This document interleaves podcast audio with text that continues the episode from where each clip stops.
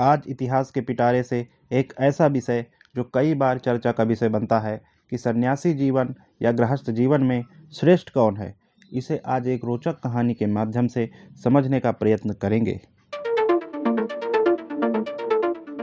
एक राजा था।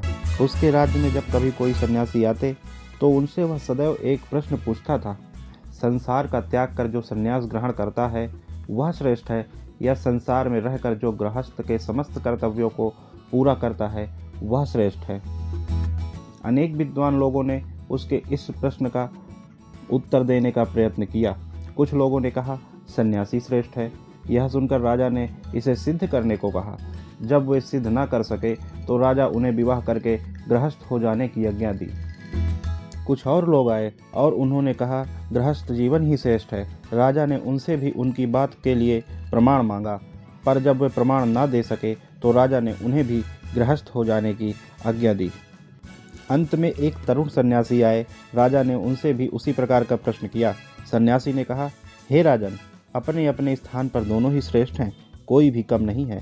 राजा ने उसका प्रमाण मांगा। सन्यासी ने उत्तर दिया हाँ मैं इसे सिद्ध कर सकता हूँ, परंतु तुम्हें मेरे साथ आना होगा, और कुछ दिन मेरे साथ ही जीवन व्यतीत करना होगा। तभी मैं तुम्हें अपनी बात का प्रमाण दे सकूँगा। राजा ने सन्यासी की बात स्वीकार कर ली और उनके पीछे पीछे हो लिया। वह उन सन्यासी के साथ अपने राज्य की सीमा को पार कर अनेक देशों से होता हुआ एक बड़े राज्य में आ पहुँचा। उस राज्य की राजधानी में एक बड़ा उत्सव मनाया जा रहा था। यह उत्सव था उस राज्य की राजकुमारी के स्वयंवर का। राजकुमारियों का अपने लिए इस प्रकार पति चुनना, भारतवर्ष में एक पुराना रिवाज था। अपने भावी पति के संबंध में प्रत्येक राजकुमारी के मन में अलग अलग विचार होते थे। कोई अत्यंत रूपवान पति चाहती थी, कोई अत्यंत विद्वान, कोई अत्यंत धनवान, आदि आदि। आस पड़ोस के राज्यों से राजकुमार सुंदर से सुंदर ढंग से अपने को तैयार होकर कर राजकुमारी के सम्मुख प्रस्तुत करते थे। कई बार तो अपने साथ कुछ लोगों को लाते थे, जो उन राजकुमारों का गुणगान करते रहते थे और ये दर्शाने का प्रयत्न करते थे कि वो सब में श्रेष्ठ है। राजकुमारी को एक सजे हुए सिंहासन पर बिठाकर आलीशान ढंग से सभा के चारों ओर ले जाया जाता था। वह उन सब के सामने जाती, उनका गुणगान सुनती। यदि उनमें से कोई राजकुमार ना पसंद होता तो वह अपने वाहकों से कहती, आगे बढ़ो। और उसके पश्चात उस नापसंद राजकुमार का कोई ख्याल तक न रखा जाता था। यदि राजकुमारी किसी राजकुमार से प्रसन्न हो जाती तो वह उसके गले में वरमाला डाल देती थी और वह राजकुमार उसका पति हो जाता था। इस राज्य की राजकुमारी संसार में अद्वितीय सुंदरी थी और उसका भावी पति ही उसके पिता के बाद उसके राज्य का उत्तराधिकारी होने वाला था। इस राजकुमारी का विचार एक अत्यंत सुंदर पुरुष से विवाह करने का था, परंतु उसे योग्य व्यक्ति मिलता ही न था। कई बार उसके लिए स्वयंवर रचे गए, पर राजकुमारी को अपने मन का पति ना मिला। इस बार स्वयंवर का बड़ा सुंदर आयोजन किया गया था। अन्य सभी अवसरों की अपेक्षा इस बार अधिक लोग भी आए थे। राजकुमारी रत्न जड़ित सिंहासन पर बैठ कर आई और उसके वाहक उसे एक राजकुमार के सामने से दूसरे के सामने ले गए। परंतु उसने किसी की तरफ़ देखा तक नहीं। सभी लोग निराश हो गए और सोचने लगे कि क्या अन्य अवसरों की भांति इस बार स्वयंवर भी असफल हो जाएगा। इतने ही में वहाँ एक दूसरा तरुण सन्यासी आया। वह इतना सुंदर था कि मानो सूर्यदेव ही आकाश छोड़कर स्वयं पृथ्वी पर उतर आए हों। वह आकर सभा के एक ओर खड़ा हो गया और जो कुछ हो रहा था उसे देखने लगा। राजकुमारी का सिंहासन उसके समीप आया और जो ही उसने उस सुंदर सन्यासी को देखा, त्यों ही वह रुक गई और उसके गले में वरमाला डाल दी। तरुण सन्यासी ने एकदम माला फेंक दिया और कहने लगा, छी छी, ये क्या है? मैं सन्यासी हूँ, मुझे विवाह से क्या प्रयोजन? उस देश के राजा ने सोचा कि शायद निर्धन होने के कारण यह राजकुमारी से विवाह करने का साहस नहीं जुटा पा रहा है। अतएव उसने उससे कहा देखो मेरी कन्या के साथ तुम्हें मेरा आधा राज्य भी मिल जाएगा और संपूर्ण राज्य मेरी मृत्यु के बाद तुम्हारा ही होगा। और यह कहकर उसने सन्यासी के गले में फिर माला डाल दी। उस युवा सन्यासी ने माला फिर से निकाल कर फेंक दी और कहा, यह सब क्या झंझट है? मुझे विवाह से क्या मतलब? और यह कहकर वह तुरंत सभा से चला गया। राजकुमारी इस युवा पर इतनी मोहित हो गई थी कि उसने यह तक कह दिया कि मैं इसी मनुष्य से विवाह करूँगी, नहीं तो प्राण त्याग दूँगी। और राजकुमारी सन्यासी के पीछे पीछे उसे लौटा लाने के लिए चल पड़ी। इसी अवसर पर अपने पहले सन्यासी ने जो राजा को यहाँ लाए थे, राजा से कहा, राजन, चलिए। इन दोनों को पीछे पीछे हम भी चले। निदान, वे उसके पीछे काफ़ी फासला रखते हुए चलने लगे। वह युवा सन्यासी जिसने राजकुमारी से विवाह करने के लिए इनकार कर दिया था, कई मील निकल गया और अंत में एक जंगल में घुस गया। उसके पीछे राजकुमारी थी और उन दोनों के पीछे ये दोनों।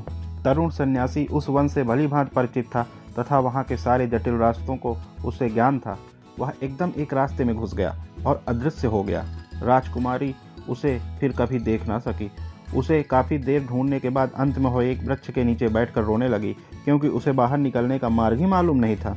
इतने में यह राजा और सन्यासी उसके पास आए और उनसे कहा, बेटी, रो मत, हम तुम्हें इस जंगल के बाहर निकाल ले चलेंगे, परंतु अभी बहुत अंधेरा हो गया है, जिससे रास्ता ढूंढना सहज नहीं है। यही एक बड़ा पेड़ है। आओ, इसके नीचे हम विश्राम करें और सवेरा होते ही हम तुम्हें मार्ग बता देंगे। अब उस पेड़ की एक डाली पर एक छोटी चिड़िया और उसकी स्त्री तथा उसके तीन बच्चे रहते थे। उस चिड़िया ने पेड़ के नीचे इन तीन को देखा और अपनी स्त्री से कहा, देखो, हमारे यहाँ ये अतिथि हैं। जाड़े का मौसम है। हम लोग क्या करें? हमारे पास आग तो है नहीं। यह कहकर वह उड़ गया और एक जलती हुई लकड़ी का टुकड़ा अपनी चोच में दबा लाया और उसे अतिथियों के सामने गिरा दिया।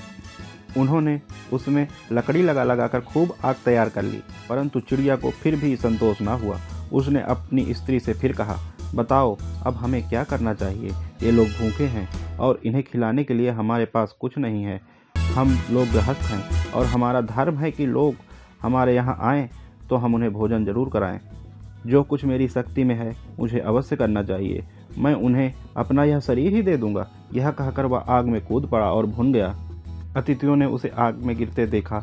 उसे बचाने का यत्न भी किया, परंतु बच ना सका। उस चिड़िया की स्त्री ने जब अपने पति का सुकृत देखा तो अपने मन में कहा, ये तो तीन लोग हैं। उनके भोजन के लिए केवल एक ही चिड़िया पर्याप्त नहीं है। पत्नी के रूप में यह मेरा कर्तव्य है कि अपने पति के परिश्रमों को व्रत न जाने दूँ। वे मेरा भी शरीर ले लें। और ऐसा कहकर वह भी आग में कूद गई और भुन गई। इसके बाद जब उन तीन बच्चों ने देखा कि उन अतिथियों के लिए इतना तो पर्याप्त न होगा तो उन्होंने आपस में कहा, हमारे माता पिता से जो कुछ बन पड़ा उन्होंने किया, परंतु फिर भी उनका उतना पूरा ना पड़ेगा।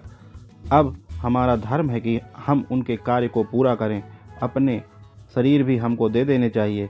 यह कहकर वे सब आग में कूद पड़े। यह सब देखकर ये तीनों लोग बहुत चकित हुए। इन चिड़ियों को वे खा ही कैसे सकते थे? रात को वे बिना भोजन किए ही रहे। प्रातःकाल राजा तथा सन्यासी ने राजकुमारी को जंगल का मार्ग दिखा दिया और वह अपने पिता के घर वापस चली गई।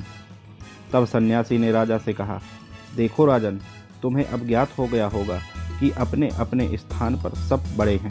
यदि तुम संसार में रहना चाहते हो तो इन चिड़ियों के समान रहो। दूसरों के लिए अपना जीवन दे देने को सदैव तत्पर रहो।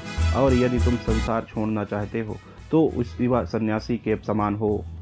जिसके लिए वह परम सुंदर स्त्री और राज्य भी एक तिनके के समान था। यदि गृहस्थ होना चाहते हो तो दूसरों के हित के लिए अपना जीवन अर्पित कर देने के लिए तैयार रहो। और यदि तुम्हें संन्यास जीवन की इच्छा है तो सौंदर्य, धन तथा अधिकार की ओर आँख तक न उठाओ। अपने अपने स्थान पर सब श्रेष्ठ हैं, परंतु एक का कर्तव्य दूसरे का कर्तव्य नहीं हो सकता। दोस्तों, उम्मीद करता हूँ यह कहानी आप लोगों को अच्छी लगी होगी। इतिहास के पिटारे से अगली कहानी के साथ जल्द उपस्थित होता हूँ। धन्यवाद।